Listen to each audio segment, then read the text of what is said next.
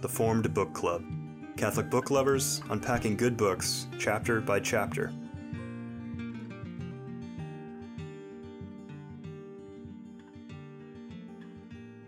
Welcome to the Formed Book Club.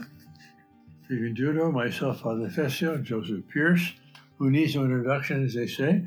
Um, we are going to continue and almost conclude uh, our discussion of Henri de Lubac's book, Father de Lubac, The Drama of Atheist Humanism. We are towards the end, second last chapter of The Search for a New Man. We're on page, I believe, uh, 462. So, Joseph, uh, I hand the baton to you. Well, uh, the first thing I have is page 464, so I'll hand it back to both of you if any of you are before that. I have one thing before that, which is not exactly extraneous, but is uh, a a little element which points into the future. On uh, the bottom of 462, you're saying that if it, it is true that the great problems of our temporal life can be resolved only in the light of our total destiny and thus Christianity. On the other hand, is really lived only on conditions of being, as they say today, fully incarnated, so Christianity incarnated. It is nonetheless true that these confrontations, that is, Christianity with temporality, are always in danger, as we've had occasion to apply above, of misleading and blurring something what in minds the distinction between the distinction between the plane of nature and that of the supernatural. So what he's saying here is that trying to, you know, see how we interpret our historical temporal life in terms of Christ and Christianity, we can blur the supernatural and the natural. And so on the next page, uh, just before that new paragraph, this is why it would be good in closing to look once again, at least in one of its aspects, and in all its original force, at the fundamental distinction that must command our whole attention here. What's he talking about? Footnote 122. For another aspect of the problem, see Recherche de Sciences Religieuses, magazine, Le Mystère le Surnaturel, the mystery of the supernatural. This is one of de Lubac's major contributions, was the discussion of the relation between nature and the supernatural. And he wrote a book called Surnaturel in 1947, just after the World War II. And for various reasons, got him in trouble with Rome and, and the censors, and he was actually uh, censored after that. But uh, it'll become one of his most important legacies is how he discussed Thomas Aquinas and the original Thomistic understanding of how supernature is not some kind of a second story distinct from distinct, yeah, separate from nature the first story. Uh, anyway, it's a it's a major theme in theology to which he made one of the major contributions. So I just want to say that, and we'll go on with uh, the search for a new man. Go Well, ahead. Go ahead. I'm sorry. Now that you've brought this up, it, it it causes me to ask another question. That if the supernatural is not what you just said, then what is it? Read his book Surnaturel, which he later did as two books, which is called I think Augustinianism and what's it called, Thomas? And the second book is called The Mystery of the Supernatural. And do we publish them? No, No. Well, Uh, I think Notre Dame does one. Yeah, I think it's published by some other very, you know, res- respectable publisher. okay. So that's as far as I can go.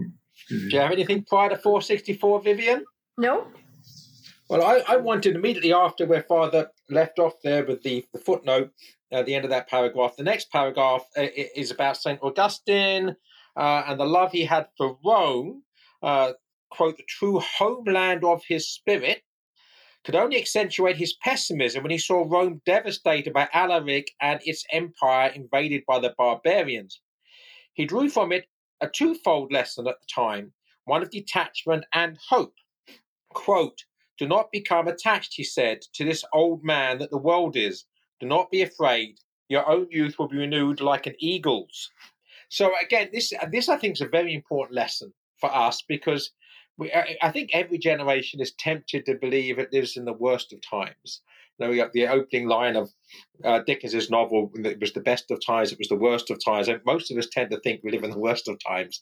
Um, and I, you know, I, I think it's difficult for us to imagine how cataclysmic the fall of Rome was. Um, you know, this was the eternal city, not merely in a symbolic heavenly sense, but in you know in, in a real political philosophical sense, and it comes tumbling down, and civilization uh, is is is uh, overrun by barbarians, people with no uh, real culture.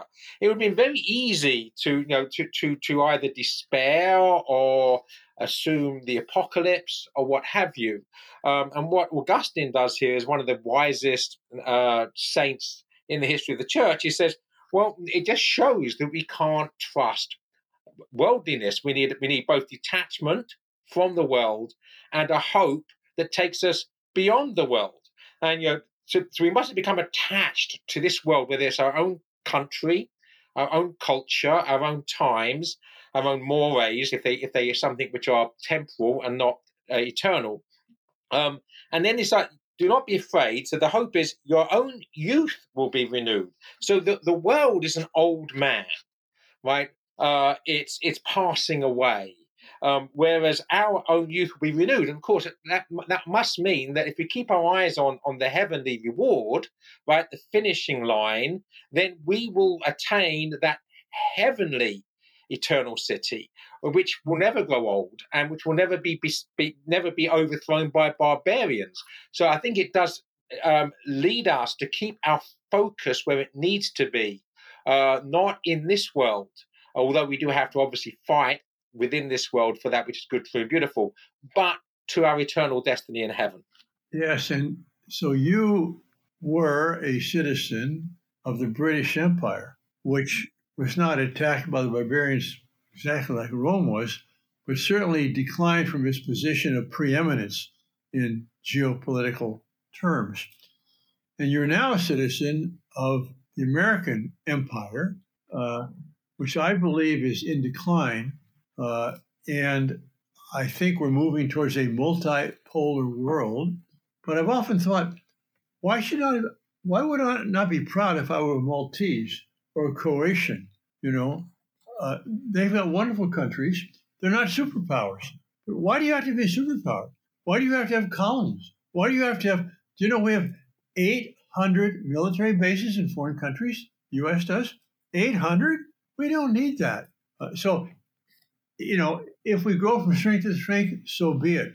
If it's more likely we go from strength to weakness to greater weakness, that's all right. Like you say, the, the heavenly Jerusalem, which is present in the church, is renewed like an eagle. Yeah, and uh, Father, a few comments upon that, if I may. First of all, uh, rather whimsically, uh, you, you, know, I was born a citizen of the British Empire.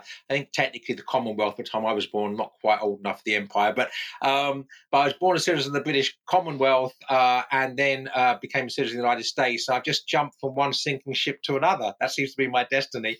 Um, that's that's the first thing. But but, but the other key thing is that you know a key part of my conversion to Christianity was my conversion from being a great Britisher who was proud of the empire to being a little Englander who was just happy to have the Yorkshire Dales and the Yorkshire Moors and the beauty of my own country. I didn't want to, to rule anybody else. And as regards the United States, of course, is, the irony is that the United States was formed because of its uh, rebellion against empire, and then it has become itself an empire. And so there's all sorts of worldly secular ironies here, which really is part of a comedy of errors or a tragedy of errors, if you prefer. Um, uh, but again, it doesn't detract anything from our detachment from this world and our hope for the world to come.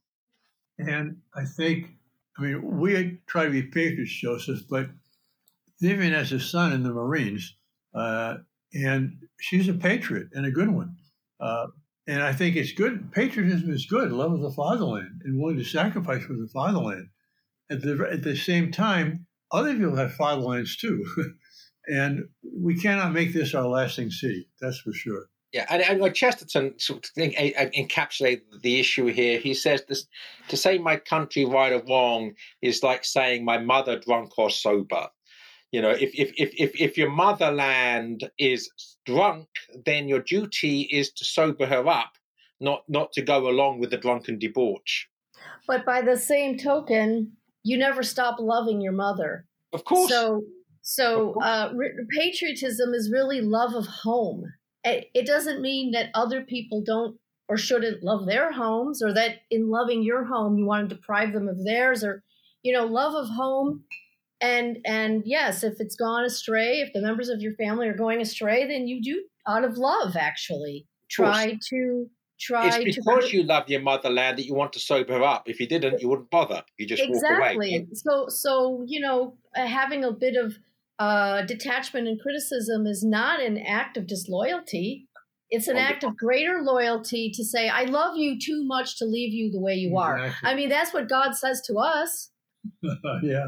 Yes. Also, uh, I mean, in the midst of a, a bunch of many, many uh, inappropriate remarks of former President Trump, he did once say this, which I thought was very good because you know his his his uh, motto was MAGA, make America great, America.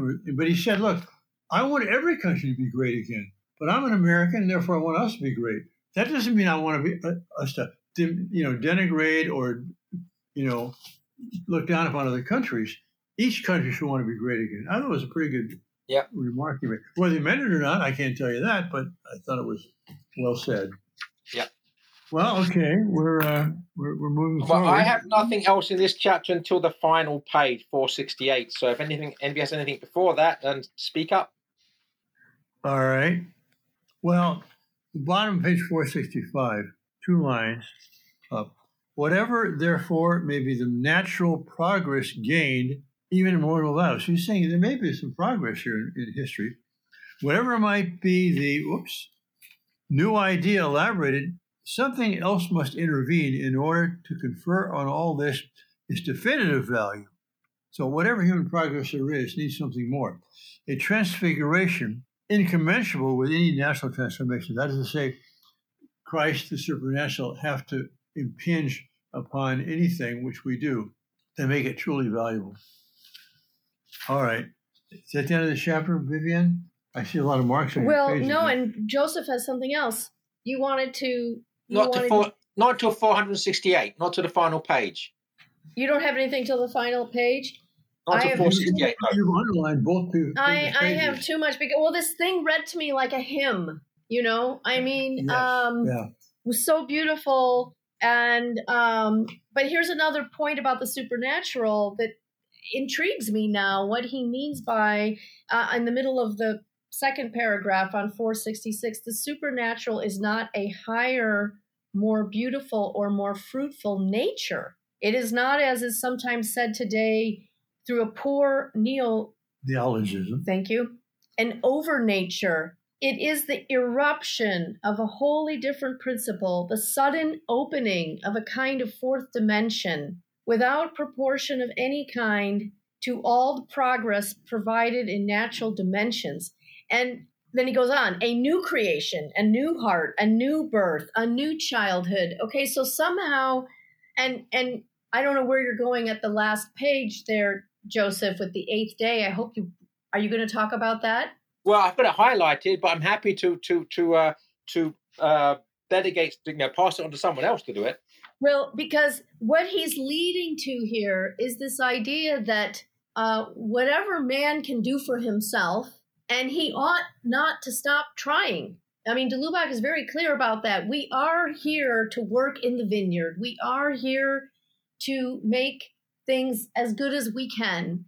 We are here to make contributions to make things a little bit better than they were before we came. You know, we we don't want to lose sight of man's work in the world being something that God has given him to do. And it's a participation in what God is doing. But at the end of the day, the eruption, the new creation, the new heart, the new birth, the new childhood is something that we receive as a gift from God. Yes. Our efforts can only go so far, but that full and total transformation into Christ is something given as a gift. Uh, Yes, I, I was so full of joy reading this. The, the, only- the only thing I, I would say about that, just by way of clarification: the eighth day is not just about this world. I mean, ultimately, the eighth day is the whole purpose of this world is it will be consummated uh, in eternity at some point, and we will be we will be consummated in eternity long before that, presumably. So, um, so I, that, I think that the eighth day is something which is is is not merely something which is imminent, but something which is beyond.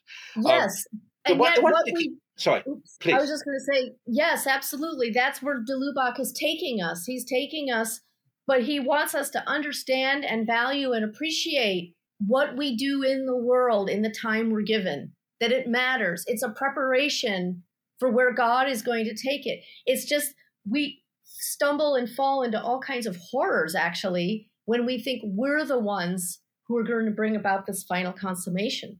Yeah, and I like the fact that he does end end the chapter with a return to that uh, image, Mhm. that symbol of the of the Christian Prometheus. We are meant to engage scientifically uh, with uh, with the world in which we find ourselves. One thing I'm a little bit puzzled about, and maybe one of you one of you can can enlighten me. The first uh, sentence, um, first two sentences on page 468 at the top there. Let man, therefore, confident of divine assistance, take responsibility once again for the work of the six days. Let him prolong it throughout the seventh day.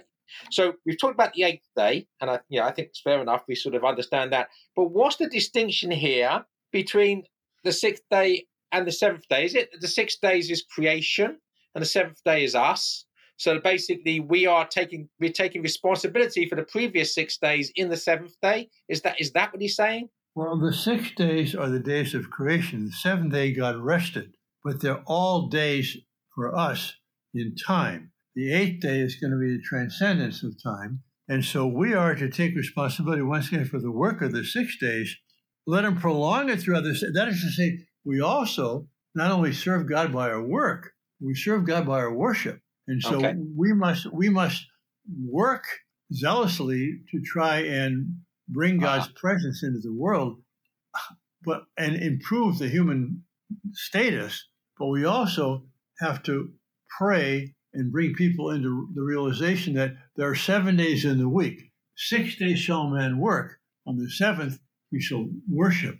Uh, that's that's wonderful. That's exactly the clarifi- clarification for which I was hoping and, and which I did not have. So thank you. But so the key thing is the seventh day symbolically is the place of prayer and religion and spirituality uh, in our lives. No, no, that's all seven days, the place of religion and spirituality. But the seventh day is a day when we specifically constitute uh, public worship. Public Okay. worship. Okay, good, understood. which actually is a work. You know, like the word liturgy, Comes Gosh, from yeah, the word for work, but work properly understood because we live in a 24 7 society where every day, every hour, they're all the same and they're all for the purposes of work and commerce. And there's no, but so for him to remind us there are six days for the work of trade and commerce and the things you do as for a living. But the seventh day also is a work in the sense it's the worship that is our work of praise for God. Yeah, and, and again, uh, just to just to accentuate uh, uh, Father's clarification there as well, that the other six days are meant to also be, uh, in, in some sense, religious because our work is meant to be holy. Also, we don't we don't have to we don't we don't inhabit two different worlds. We inhabit Right. one. Yeah right. Yeah. Okay, well, that, as far as I'm concerned, takes us on to chapter two, and we still have ten minutes or so. So I, I suggest we embark. We have 10 minutes of silence for prayer? No, Let, us move on to Oh, are we moving 12. on, or is this a long enough session? Well, it's only 20 minutes so far. I suggest if we if we want to try to finish next week, we may as well make a start now. Um, Okay. All right. I would like Father to give us the translation for that last line in, um, or is this what? That is the translation after, it's given it after it, yeah. Okay. Send forth your spirit. you'll be created. And that was the prayer for the Second Vatican Council, right? That was the prayer that uh, we were all supposed to be invoking, and we should still be invoking. Yeah, it's a famous prayer. Veni Sancte Spiritus. Uh, so, chapter 2, Okay. Nietzsche as mystic. Yeah, I like- found this fascinating actually uh, because um, uh, it serves as. I mean, obviously, the book's about, uh, uh, uh you know, is, is about uh, atheist humanism. And of course, Nietzsche has been one of the major figures in that throughout. But this serves as a very succinct summary uh, on the part of de Lubac, using the quoting other people as he goes along of Nietzsche, but in, in such a sense that the, the Nietzsche as mystic, there's this he has this vision um, and th- th- there's this sort of blurring Nietzsche's madness at the end. Um, is this a consequence of this mysticism? Uh, and is this mysticism a consequence of some sort of demonic element? Because the way that de talks about this is as if Nietzsche, in his pride, has opened himself up, if you like, to the demonic and and accepts it and embraces it, and then is horrified by it but it seems at that point to be too late to do anything about it. In other words, that he is, to use the term, possessed. Now, you know, I'm a bit uncomfortable talking about this sort of thing because particularly uh, this is a book about philosophy, you know, and, and it's about reason and, and, and admittedly reason sometimes not not particularly reasonable, but nonetheless, that the, the idea is the goal is to be rational, um, um, and so we start about mysticism uh, and demonic possession. It we're going into a bit of a, a twilight zone, but it is, but it is, but it is de Lubac who who who entitles the chapter Nietzsche as mystic. So I, I think that we are called to go there. Yes, I mean I, I'm not in touch with a lot of things, but it seems to me that Nietzsche is not an explicit point of reference in today's academic or common life. Uh, he's a figure of the past. Uh, I believe he was very much more present in people's minds in the 20s and 30s and even before that of the last century. Uh, and de Lubac, I think, uh, like Thomas Aquinas did, like C.S. Lewis did, he's able to see the good and the value even in people with whom he disagrees greatly. And de Lubac presents many positive aspects of what Nietzsche's trying to do. Uh, but in this chapter, I mean, it is, it's Lucifer. It's I will not serve. Mm. I mean, talk, and, about, talk about megalomaniac. And comes to him as a flash of light. Lucifer yeah. means yeah. light, right? The yeah. angel of light. I mean, bearing, bearing in mind that in, in, some ways the whole Pride movement, you know, is predicated upon Nietzschean principles. You know that uh, I think it's important for us to sort of see the connection uh, between this Nietzscheanism and pride, uh, which is seen as a virtue now, uh, and that which is ultimately uh, demonic. And so on page 473 here, we have this August 1882 after he has this vision, um, two thirds of the way down the page, this is reporting it to, to someone called Lou Salome. He spoke of it only in obscure words and in a hushed voice, with every indication of the most profound horror. So this vision, you know, is, is something which fills him with horror. Um, so what sort of vision was it that, that, that he can respond uh, in that way? And then the top of the next page, that indented quote there, 474, the sun of knowledge, capital K, is yet once more at its point of high noon, and the eternal serpent is mm-hmm. stretched out ringwise in its light. Mm-hmm. So again, th- th- these are the words of Nietzsche um, mm-hmm. at this time. And then stop me in a moment by all means, but I'm just on a roll. So middle of page 475, Zarathustra, as Nietzsche Zarathustra, of course, is his luminous double. Zarathustra is himself. The one becomes two, and two make only one. I mean, this is the language of possession uh, that mm-hmm. uh, de Lubac's talking about in relation to, to, to Nietzsche's own words. And then about eight lines down, should he sing of the God who had overwhelmed him, or curse with gnashing teeth the demon who was torturing him. Mm-hmm. Yep. Well, yes, but I want to go back because you mentioned on page 474 the eternal serpent is stretched out ringwise. What does that mean? Eating his tail, right? Because on page 473 at the bottom, uh, you know, he laughed at it and shut it at its turn. This terrible and marvelous revelation, this ambivalent thought, is held together by two in two words: the eternal return. So that seems to be the, the, the, the content, the substance of this vision that he has, this ecstasy. But that's not new. I mean, the entire world, East and West, had a view of the eternal return until Judaism, with the idea of history and Christianity, broke that circle to say, no, history is a line going from you know creation to Christ to the Parousia. So I mean, even even the fact that Nietzsche should think that he's the brilliant divine prophet who's to discover something phenomenal. What he's, I mean, I'm just a, you know just a pedestrian thing, but what he's proclaiming is something which everybody thought until Christ came. Why, why does he think he's so brilliant? Well, it sort of reminds me of the the push to ordain women as priests, and we're told that this is being progressive. Ah. You know, priestesses are as old as the hills. There's absolutely nothing new about priestesses in pagan cults.